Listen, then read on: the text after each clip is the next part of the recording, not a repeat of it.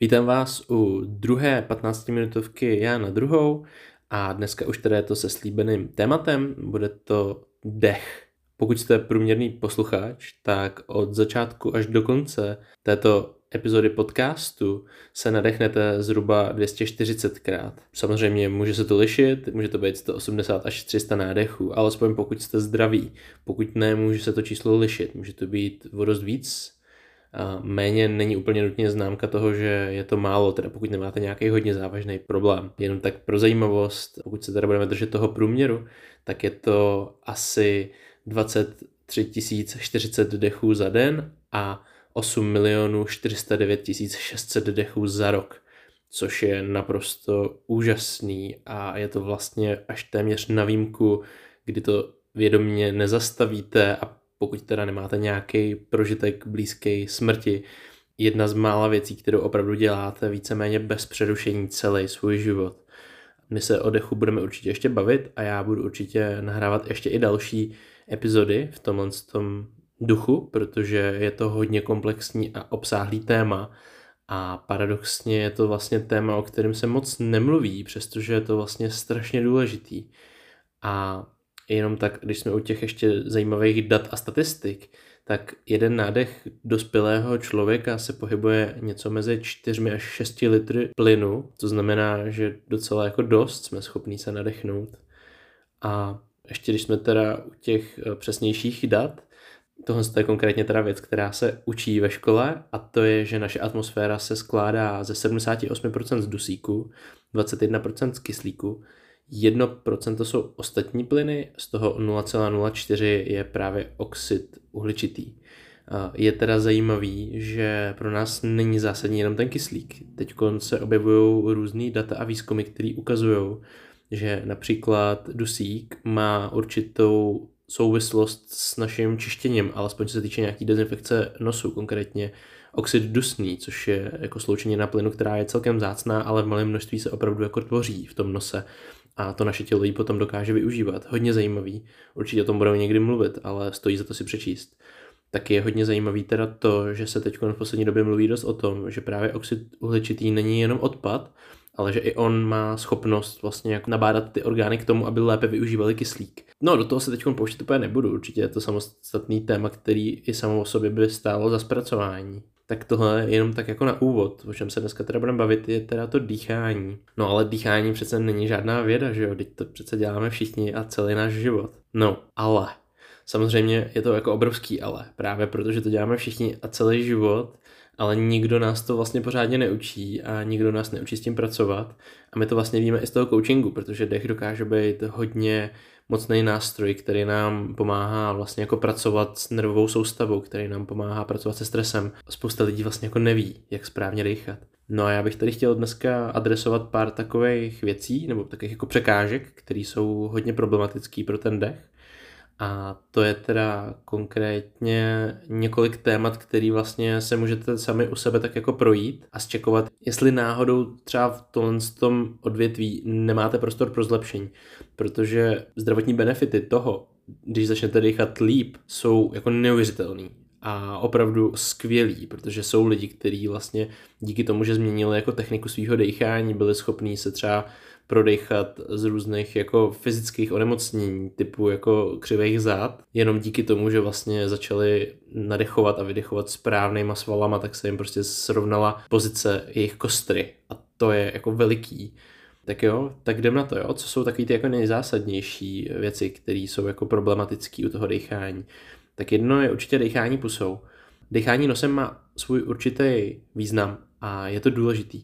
Jednak je to kvůli nějakým bakteriím, protože jak víte, tak v nose máme chloupky a ty vlastně mají zabraňovat tomu, aby se dostávaly patogeny úplně až vlastně do dechacích cest. Tím pádem je to určitý filtr. Ale ukázalo se podle nějakých posledních výzkumů, že to má ještě další určitý efekty, které vlastně pomáhají v, v rámci toho čištění. Ať už je to právě ten oxid dusný, který nám pomáhá vlastně jakoby zase filtrovat to, co se nám dostává do toho těla, ale vlastně jsou i jako další věci, do kterých teď nebudu úplně zabíhat, protože bych se je musel znova i načíst, protože už je to nějakou dobu, co jsem to četl, ale vlastně to, jak ten vzduch proudí do toho těla skrz ten nos, tak to prochází okolo receptorů, který zase jakoby posílají určitý vzruchy a určitý i jako informace okolo které jsou pro ten mozek strašně důležitý. Takže určitě to stojí jako za pracování zase do nějakého samostatného tématu, takže já se do toho dneska pouštět nebudu. Nicméně dýchání pusou opravdu uh, může být velký problém. Ono vlastně totiž dechání pusou, nebo jako vlastně předechávání si pusou, je známka toho, že vlastně máte jako nedostatek. Máte pocit, že máte nedostatek. A ten mozek si to tímhle s tím kompenzuje. Znamená to, že právě máte malou toleranci toho oxidu uhličitého. To znamená, že vás to nutí jakoby dechat víc. Problém je, že potom vlastně dochází k hyperventilaci. A hyperventilace není jenom takový to, co máte třeba, když máte nějaký panický útok nebo něco takového, není taky to, to je sice hyperventilace, ale hyperventilace může vypadat i jinak. Může vypadat i tak, že o ní vlastně jako nevíte.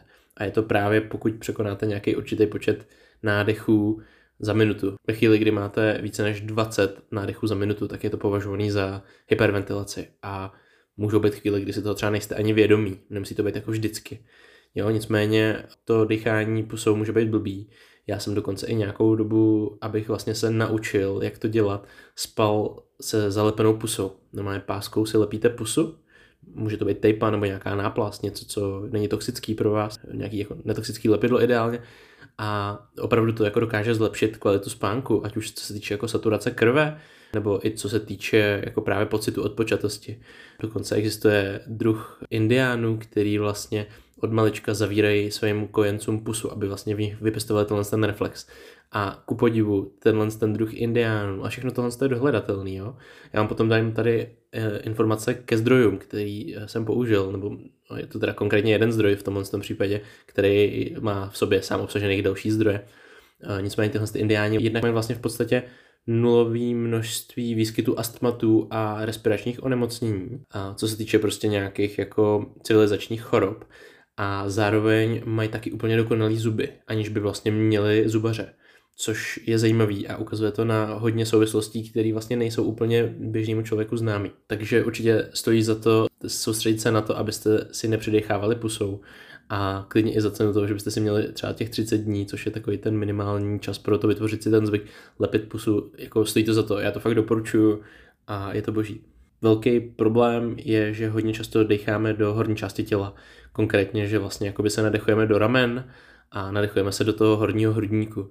To zase věc, která potom způsobuje to, že nedecháme jakoby úplně dobře, nevyužíváme plnou kapacitu těch plic a projevuje se nám to prostě zase negativně i v tom těle, protože ve chvíli, kdy nějakou část nepoužíváme, tak ona tuhne a zase to může výst i třeba jako k bolestem zad, může to výst k různým jako nepříjemnostem, které jsou opravdu jako nežádoucí.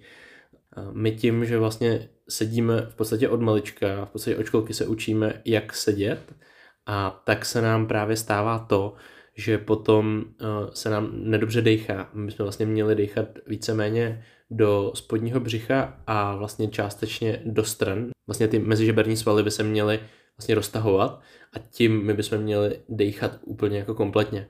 Jenomže většina lidí tím, že sedí, tak se jim do toho špatně dechá, tím pádem potom začínají dýchat do té horní části těla a začíná se to potom projevovat, ať už jsou to ve stáří bolesti zad, ale ono se to fakt jako propíše všude, protože když vám něco někde stuhne, tak ty ostatní části těla se to snaží vykompenzovat a není to dobrý. Zajímavý je, že třeba málo žvíkání je taky jedna z příčin toho, proč se nám blbě dýchá nosem. Protože ve chvíli, kdy my nežvejkáme vlastně tvrdé věci, a je to jedna z takových jako velkých civilizačních záležitostí, že teď máme všechno jako měkký, máme vlastně od malička přesní dávky a my se vlastně jako neučíme pořádně žvejkat.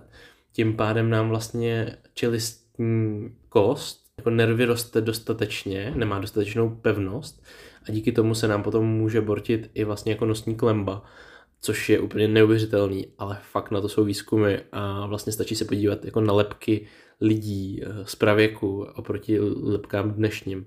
A teď neřeším jako nadotnicový oblouky a čelo, ale řeším opravdu jako tu velikost těch dýchacích prostor, který fakt měli větší. A v tomhle tom se zemědělství hodně podepsalo na nás, protože už prostě nemusíme nic kousat. Nic moc jako vlastně uh, tuhýho a tvrdýho. My už teď dneska vlastně žvěkáme jenom měkké věci. No a taková jako zajímavá věc je teda ta hyperventilace, já už jsem ji tady zmínil. A to je úplně něco jako neuvěřitelného, protože ve chvíli, kdy hyperventilujeme, tak vytlačujeme CO2, to znamená ten oxid uhličitý jde z našeho těla pryč, máme tam víc kyslíku a tím pádem s nám stoupá vlastně pH, nám vlastně pH vzroste nahoru. A jelikož je to nežádoucí, protože v tu chvíli máme zásaditou krev víc, než bychom měli mít, tak to tělo se s tím snaží něco dělat. A ledviny udělají takzvaný puffer. Oni vlastně uvolní bikarbonát a ten vlastně jakoby se projeví potom i v moči, tím, že vlastně jakoby se to pH vlastně vyvažuje, jenomže tím, že tam dojde k tomu, že ty ledviny to uvolní, tak vlastně dojde k tomu, že s tím odejdou nějaký určitý látky minerální, který to naše tělo potřebuje. Jenomže problém je v tom, že když se to děje opakovaně a dlouhodobě a spousta lidí hyperventiluje jako fakt roky, tak uh, tyhle ty látky chybí a to tělo začne dělat to, co tělo dělá vždycky. Je to takový vesmírný zákon, že, jo?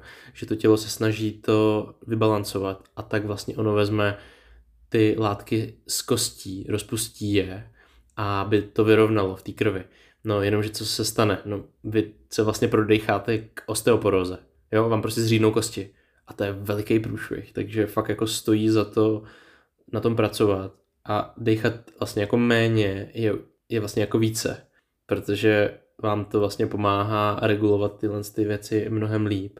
No, takže vlastně dýchání není žádná věda a ono je to vlastně spíš umění, které bylo tak trochu zapomenuto. Za zmínku určitě stojí yoga, která vlastně původně nebyla vůbec o cvičení, ale byla hlavně o dechání. Ta, ta pohybová část se tam vlastně přidala až později. Původně to byli mistři, kteří byli schopni se tím dechem fakt jako navozovat různé stavy a dokázali i díky tomu jako méně jíst, méně spát a je to až jako neuvěřitelné, co se dá eh, načíst a dozvědět se. Určitě stojí za zmínku doktor jménem Butejko, který teda vytvořil určitý techniky, které jsou opravdu neuvěřitelně úspěšný v léčbě astmatu a různých dechacích onemocnění, ale zároveň i vlastně jako ve zlepšení celkové kondice. On teda k, k své smrti hodně byl takový jako mystický, že šel až jako, že přesně moc nespal, moc nejedl a tím hodně lidí to bere do takové jako ezosféry, ale opravdu ty techniky, které vytvořil, tak stojí za proskoumání, protože opravdu to pomáhá s autoimunitníma onemocněními a pomáhá to lidem fakt jako v neuvěřitelných uh, kapacitách. Určitě stojí za zmínku Wim Hof, uh, ten je takový profláklejší, a ta technika, kterou on používá, to Wim Hofovo dechání, on je to vlastně převzatá technika Tumo, která je vlastně zase někde z končin tibetských a vlastně využívali to mniši k tomu, aby byli schopni se zahřát a zároveň vlastně eh, si tím jakoby hackli ten svůj autoimunitní systém. Tohle jsou hodně zajímavé techniky, kterými se taky dá právě jako eh, pracovat hodně s chladem, s tolerancí proti různým stresům a těmhle s těm věcem je to hodně zajímavý.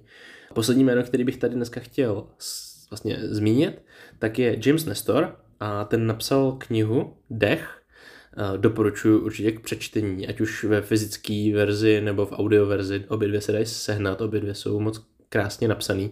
Ta audio verze je moc krásně namluvená. A spoustu informací, které jsem tady dneska použil, tak mám vlastně z té knížky. Ona sama vlastně pracovala se spoustou zdrojů a e, ten James Nestor se vlastně jako vydává po tom dechu do té hloubky, aby vlastně donesl jako důkazy o tom, že je to zapomenutý umění, který vlastně dřív e, se provozovalo jako víc a dneska se od toho vlastně opouští, protože nos nemá vlastní jako výzkumnou jednotku v medicíně. On je pod něčím jako zařazený, zatímco třeba srdce je prostě samostatný a spousta věcí. Má tam strašně moc hezkých myšlenek, určitě to stojí za to si to přečíst, kdybyste měli šanci, já to hodně doporučuji.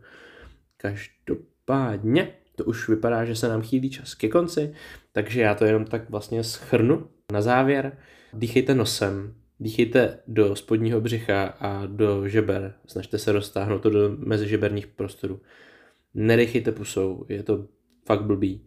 Dýchejte pomalu a co můžete ještě vyzkoušet, jsou různý dechové cvičení. Třeba doporučuji koherentní dechové cvičení. To je o tom, že vlastně třeba 15-20 minut decháte tak, že máte 5,5 eh, vteřiny nebo 6 vteřin, to je jedno, ať se vám to líp počítá, nádech a 6 vteřin výdech. Vlastně stejně dlouhý nádech, stejně dlouhý výdech. Je to cvičení, který prokazatelně zvyšuje kvalitu a zdraví kardiovaskulárního systému a celkového zdraví a stejně tak i soustředění. Vlastně hraničí to trošičku s meditací a s nějakýma takovýma těma mantrama, který eh, s chodou náhod taky vychází na tuhle dobu.